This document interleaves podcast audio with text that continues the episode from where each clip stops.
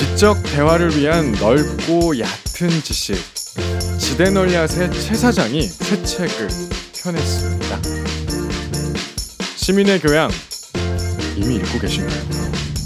누구나 태어나면서부터 시민입니다. 시민은 국가에 포함되고 사회 안에서 자라며 시민으로서 국가를 결정짓습니다.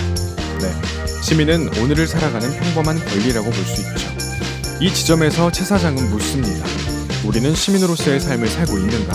시민임을 망각한 채 혹은 외면한 채 현실을 휩쓸려 제대로 된 선택을 못하면서 살고 있지는 않은가라고요. 시민으로서 정당하게 살아가기 위해서는 마땅히 알아야 할 현실적 지식들이 있다고 합니다. 최 사장은 그것을 이야기하고 싶었던 것 같네요. 시민의 교양은 선택으로 시작합니다. 세금의 인상 혹은 인하를 결정할 수 있는 장치를 설정하고 그로 하여금 펼쳐지는 사회의 모습을 가늠하며 그 선택을 결정할 국가의 주인을 찾아 길을 떠나며 이야기는 뻗어나갑니다. 그 과정에서 국가를, 자유를, 노동을, 교육을, 정의를 이야기합니다. 최 사장의 글은 담백합니다. 군더더기가 없어요.